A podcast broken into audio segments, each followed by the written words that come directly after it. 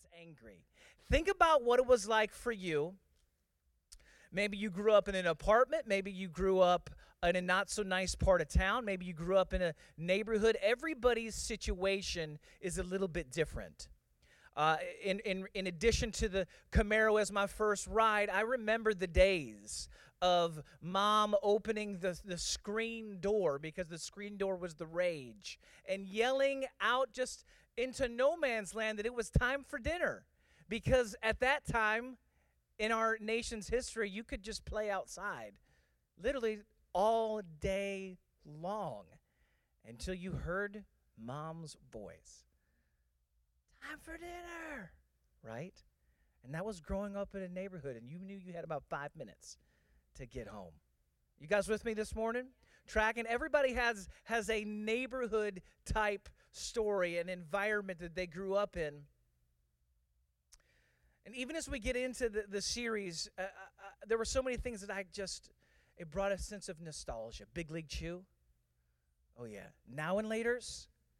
Oh, come on now. You know, the fake cigarettes, right? You know, yeah, everybody's judging me right now. You know you did. You know you had that cigarette. You thought you were so cool, right? Because you had that candy cigarette in the backyard with your friends. Whew, yes, right? Here's my question for you.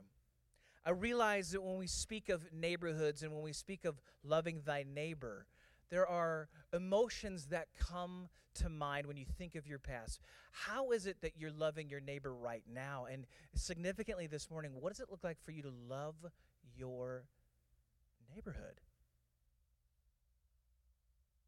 It's an odd thing to ask each other, isn't it? But one of the common conversations that I hear and that I have participated in and that I have been a part of is, is the fact that I, you know, I love God's people, I love what's God God's doing here, but I don't like the city, or I don't like, you know, the community that I'm a part of.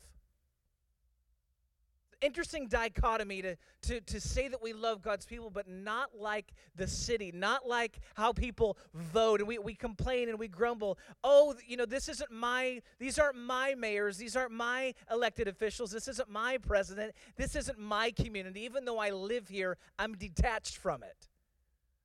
And consequently, I would propose that we have a difficult time actually loving the people in our community if we do not also learn to love where God has placed us.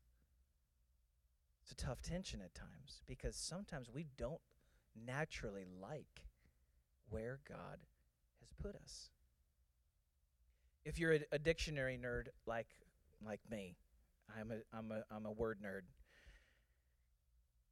When you look up neighborhood, there's a common connection that it's not just about people, it's about placement.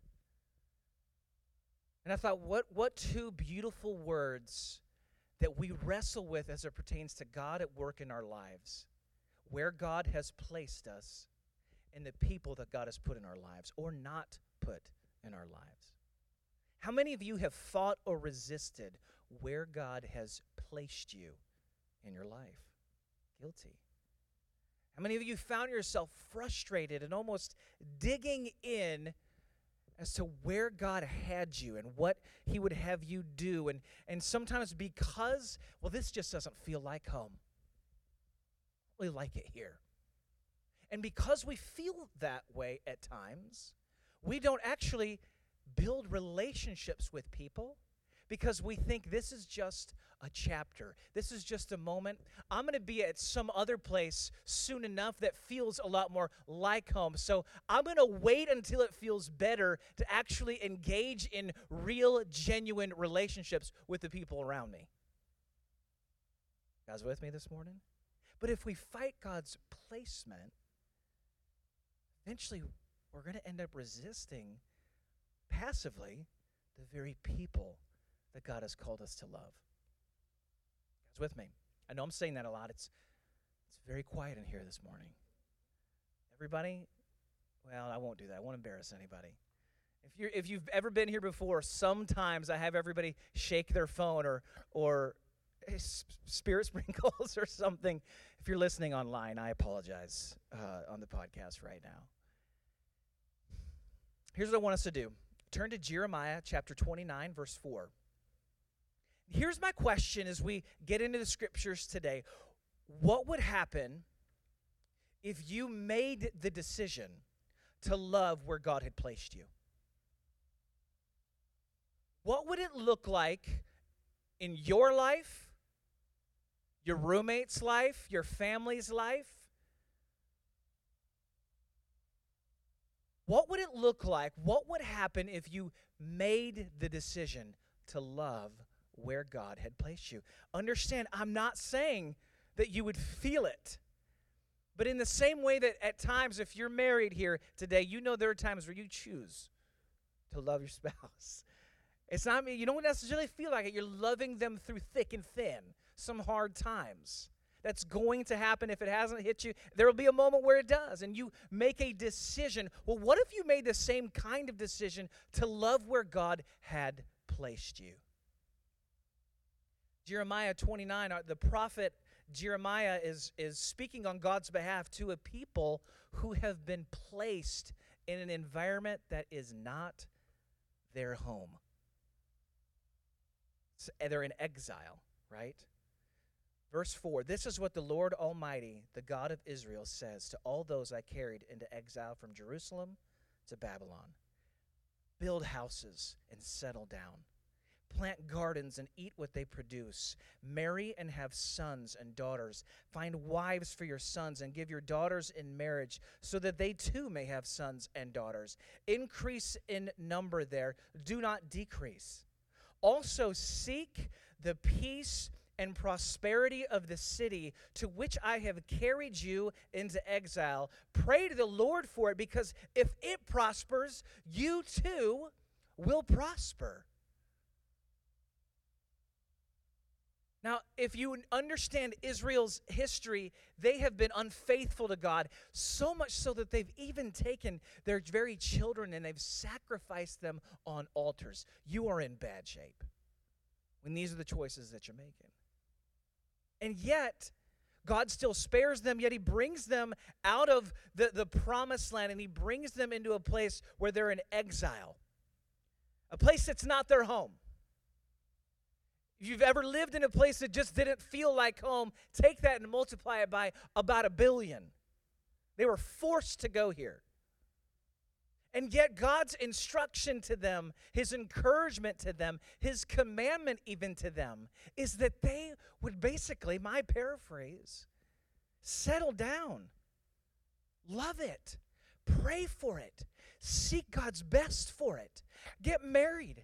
Have kids. This is your home. Whether you actually stay there for the rest of your life, that is not of any concern. You live like this is your home. You pray like this is your home. You have a family like this is your home, because this is what I've asked you to do. Stop resisting your placement. And so what did they do? Build houses. They settled down. Planted gardens, and they lived off of them. They married, they started families, they had kids, and they sought the peace and prosperity of their city. Isn't that great? They didn't just have their jobs in their little garden and stay in their own private space. No, they sought the overall benefit of everyone that lived around them. Not just Jew, but everyone. Pray to God on behalf of your city. Pray for it to prosper. And as it prospers, you will prosper. Here's what I firmly believe this morning, that if we'll love God's placement, we'll learn to love his people. If you love his placement in your life, you're going to learn to love his people as well. Does that take time? Yes, it does. But oftentimes what what, what I see happening is almost a, out of out of our mouths, we kind of o- almost passively curse what God is doing and where he has brought us. And we just, we mumble and we grumble and we complain, do we not? And who wants to actually hear and befriend and be around someone that is mumbling and grumbling and complaining all the time?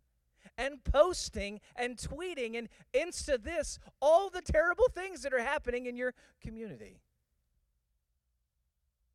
How are we the light of the world? If you've put your faith in Jesus this morning, how are we the light of the world when that's what's coming out of our mouth?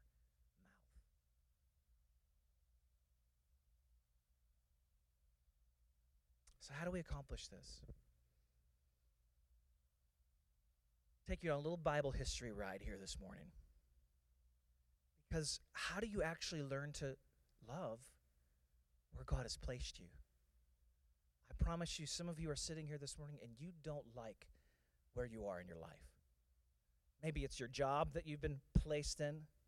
Maybe it's a lack of relationship that you've been placed in. Maybe it is a relationship you've been placed in, right? Maybe it's a lack of finances. Maybe it's your literal home. Maybe it's your actual neighborhood. But wherever God has placed you, those are the people. That is your neighborhood. That is your people.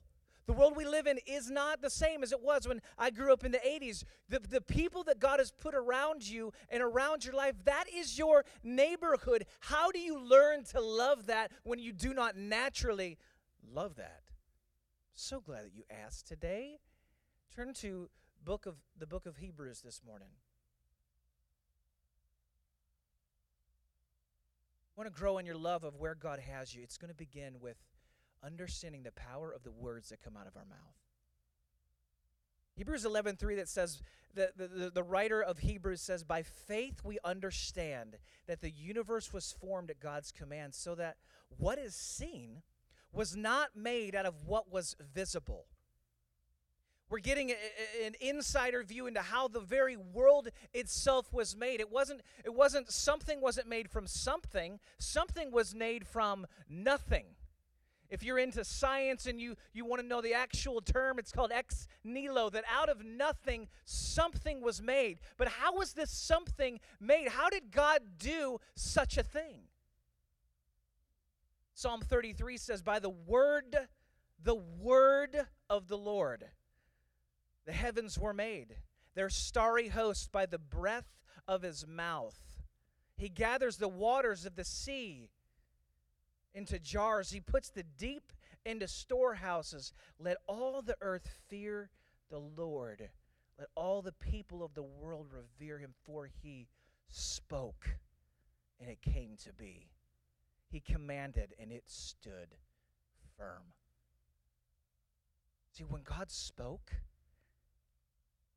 he was able, out of the, the power that is within him, his very being, he spoke, and out of nothing, something came.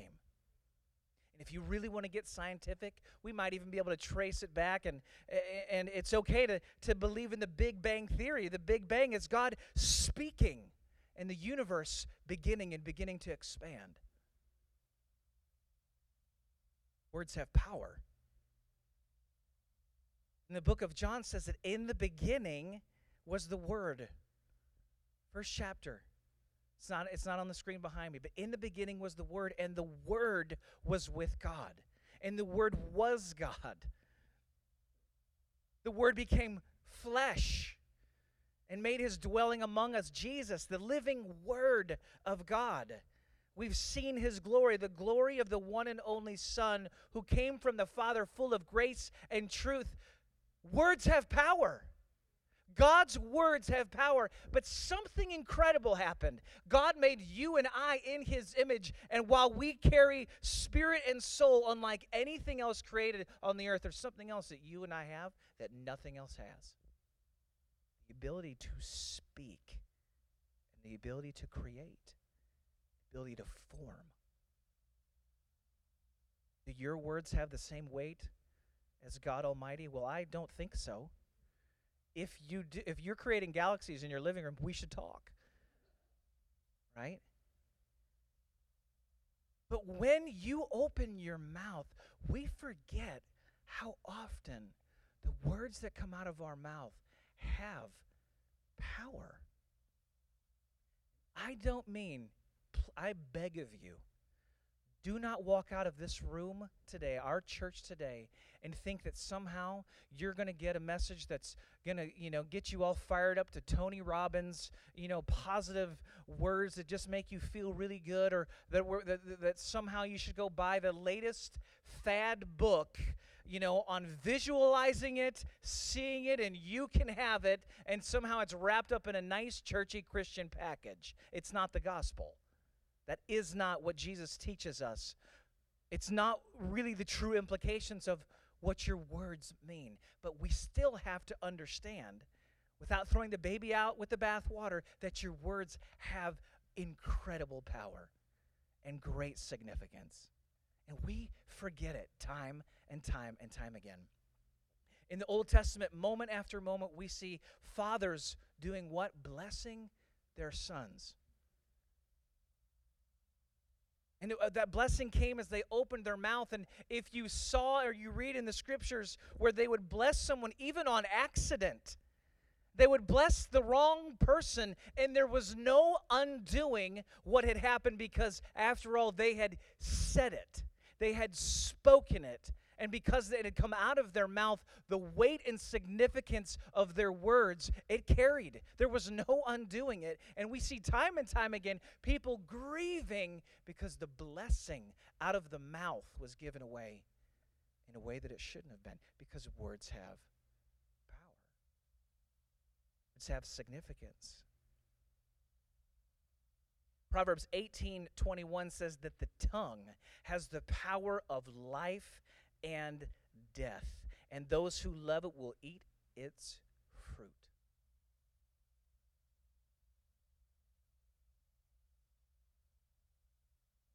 Read last night. I thought this was really great. Words are like toothpaste. Once you squeeze them out, you cannot put them back in. If you have gone into the bathroom of a child, and we have four kids, and, and I realize some of my analogies, many of them have to do with children, but whether you babysit, whether you remember being a kid, whether you have kids, there is an amazing truth when it comes to toothpaste.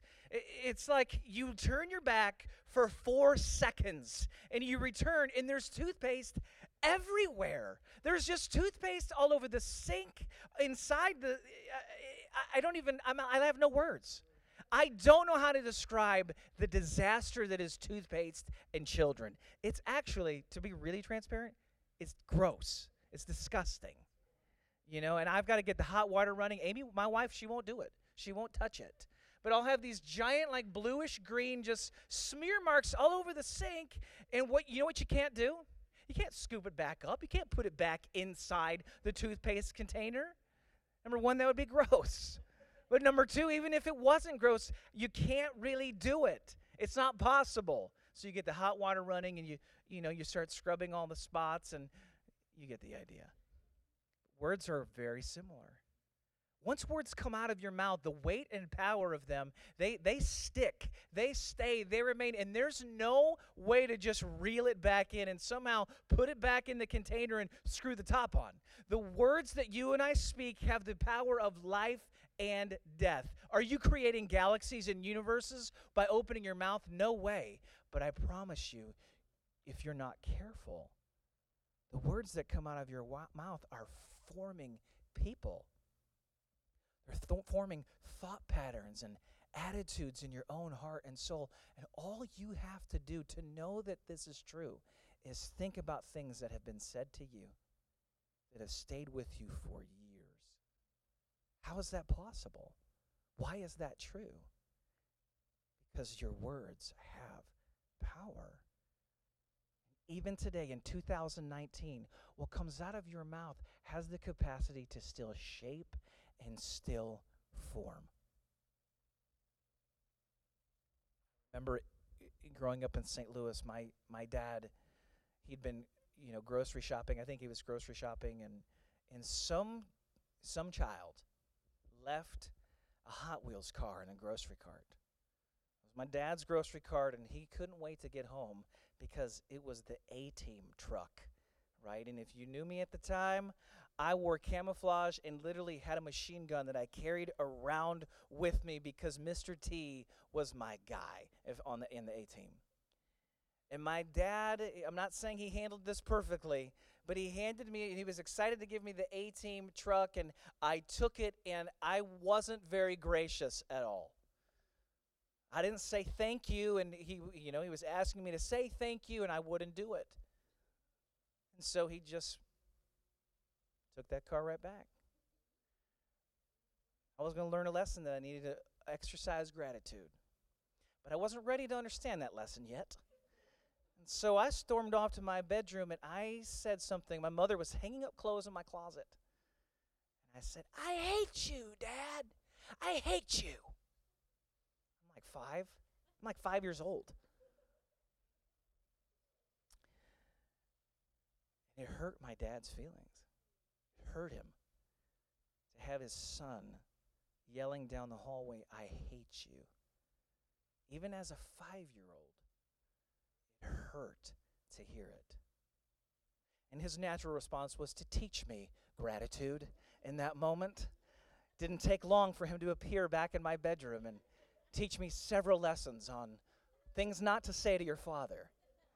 But I remember my mom saying, "Son, not only is that unacceptable, you don't talk to your dad that way, but those, what you just said, that hurts.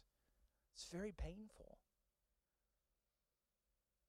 One of the things that we talk to our own children about, and, and we have to catch ourselves on, is even just the natural disposition of something that you like, saying, "I hate that.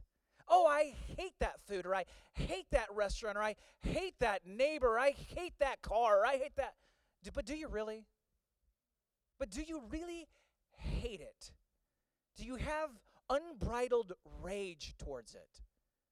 Because what we're doing when we open our mouth and we speak these words and we agree with, might I add, the attitude and posture and mentality of the enemy, those are the words that Satan uses, that he tears people apart with.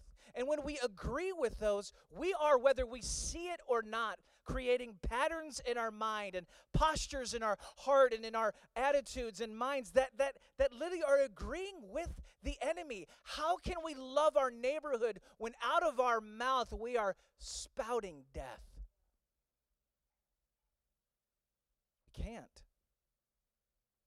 Might I add, how can we possibly really share the love of Christ when there's so much negative reinforcement coming out of our mouth on a regular basis? What you're not hearing this morning is name it and claim it, you know, say it, pray it, believe it, it's yours. No, I'm not telling you that.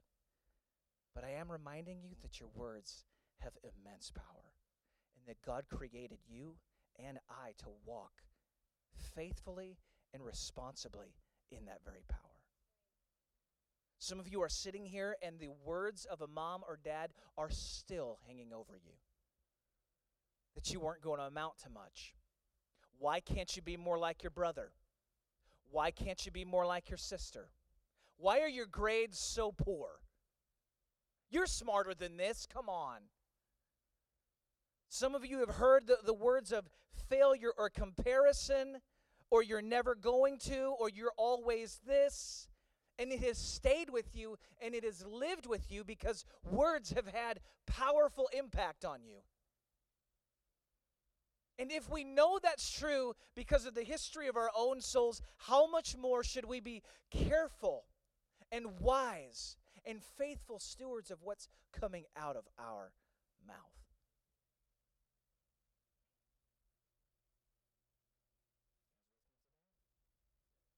Jesus says in Matthew twelve, "I tell you, on the day of judgment, people will give account for every careless word they speak."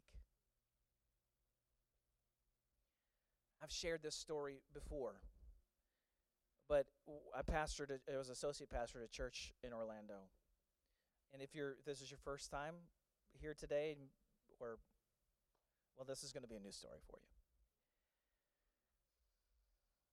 Something happened with some people in our church, and, and you know, it was, there were moral failures that had happened.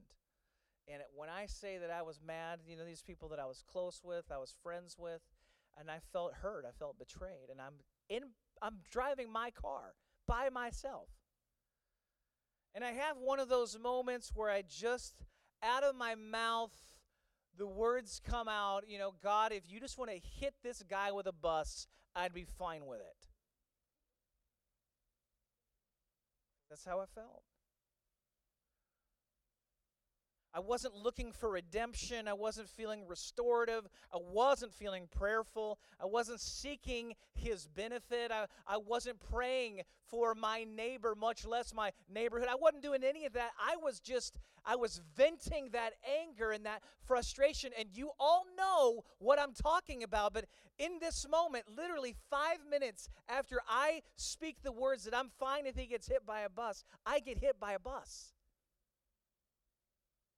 My car's underneath a bus. Dodge Red Stratus officially said goodbye.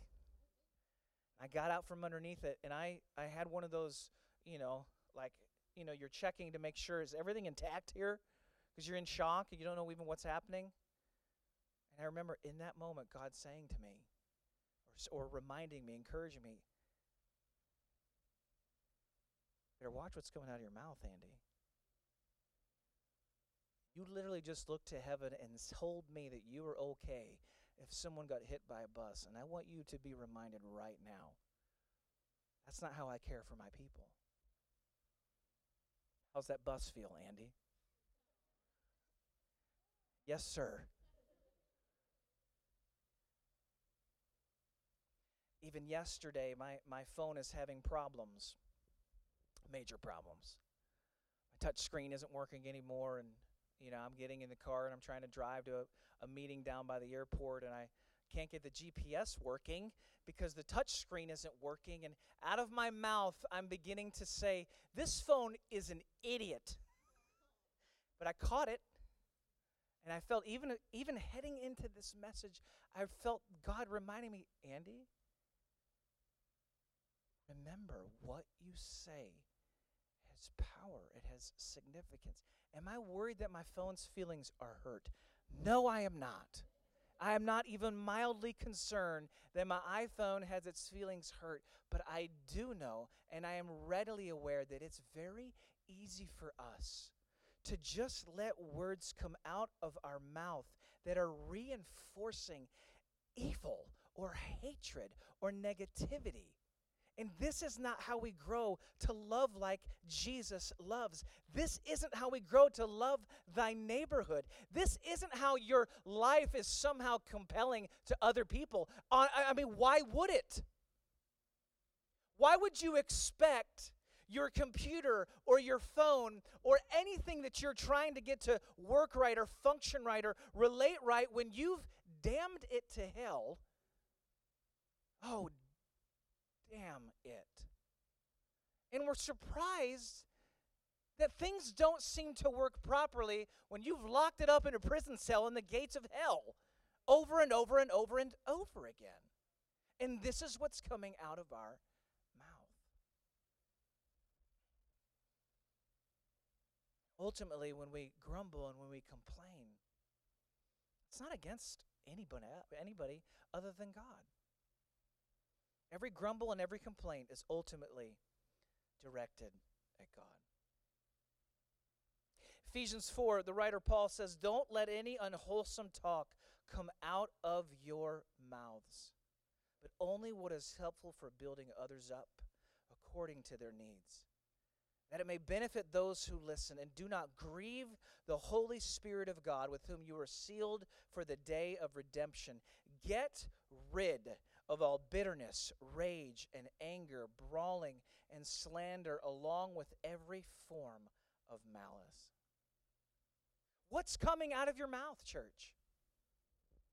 What is coming out of your mouth? Are the words that are coming out of your mouth, are they building your, your, your neighborhood up, your literal neighbors up? Are you speaking well of your city? Are you praying for its benefit and, and that it would grow and that it would, that it would be blessed and that, thank God's very presence and power would be on display here? Or is it, it you're complaining about the guy in traffic every single day? You're locked up and you're knotted up and your attitude is just all janky and jacked up by the time you get to work because you're so angry at the way people drive here. Frustrated at the culture or lack of culture here. Frustrated with the streets. Frustrated with your neighborhood. Frustrated with your neighbor.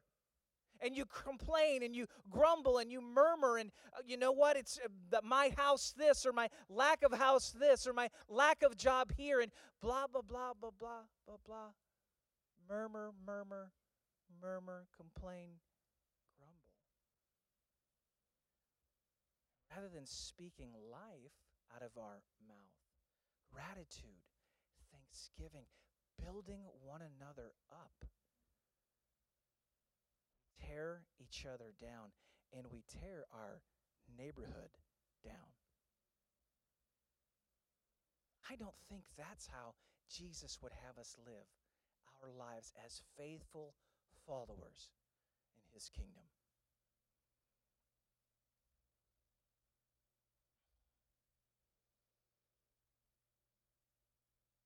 What would happen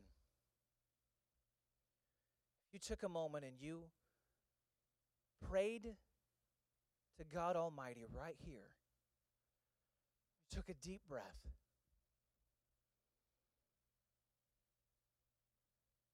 you released all the things that you've been frustrated about, all the things that you have the propensity to be frustrated about and grumble about and complain about, and you ask God to fill you afresh today with the Holy Spirit.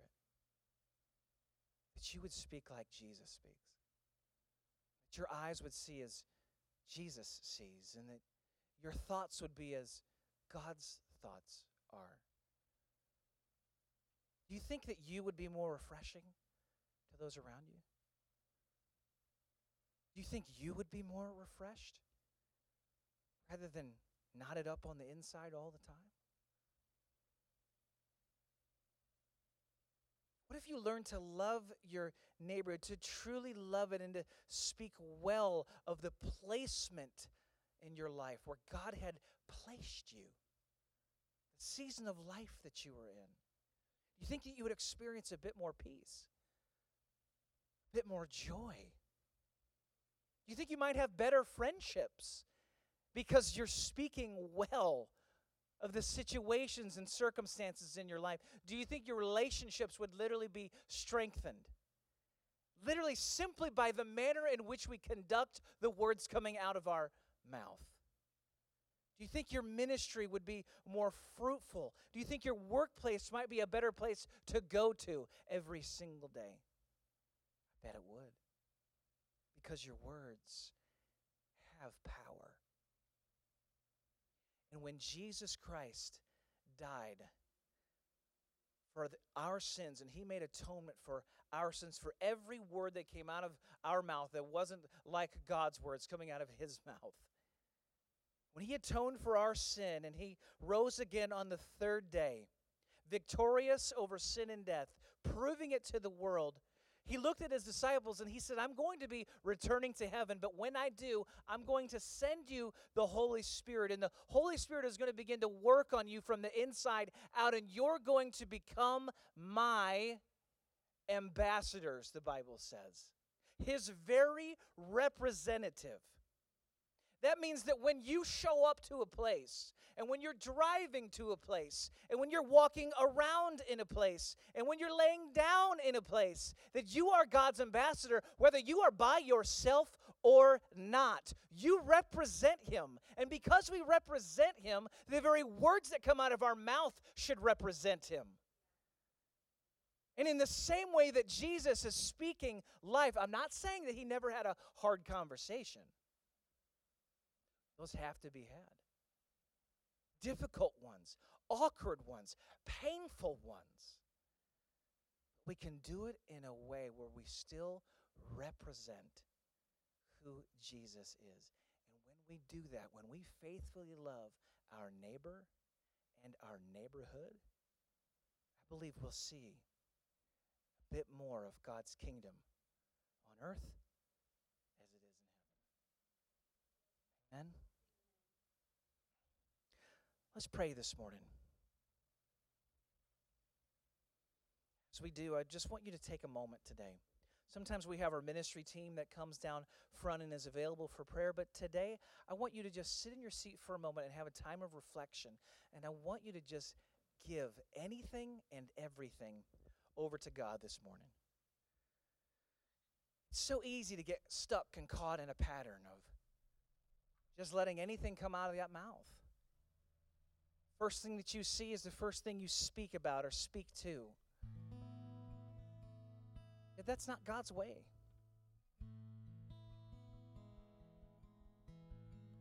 I'd encourage you this morning, if you don't, if you find this exceptionally hard, because you simply do not like where God has placed you, you have an incredibly difficult time saying anything well of the people around you, I have great news for you today. You can simply ask God to help you, to help you love those you're having a difficult time loving. Love the place that God has put you, even though you do not naturally love it. Ask Him to give you a love and a heart for it. Father, I thank you this morning, Lord, that we are your people, that this is your church. Lord, a young church, a growing church, a church that's working to be faithful, to walk in your grace and truth, to walk in your power. And this morning, I'm praying that we would understand and walk fully grasping the power of the words coming out of our mouth.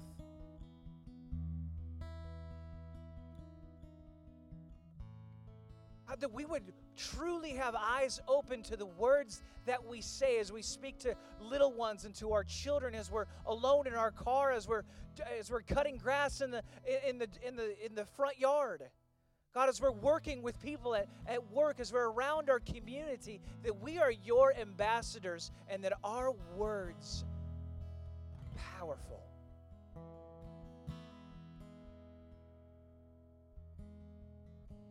Help us to love our neighborhood, to love our neighbor, seek peace in our city, to seek its prosperity, to speak well of it,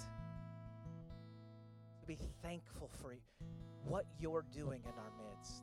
You're sitting here this morning and you just need a moment. I want you to take it right now. Let's give God it. Anything and everything that's coming out of your mouth.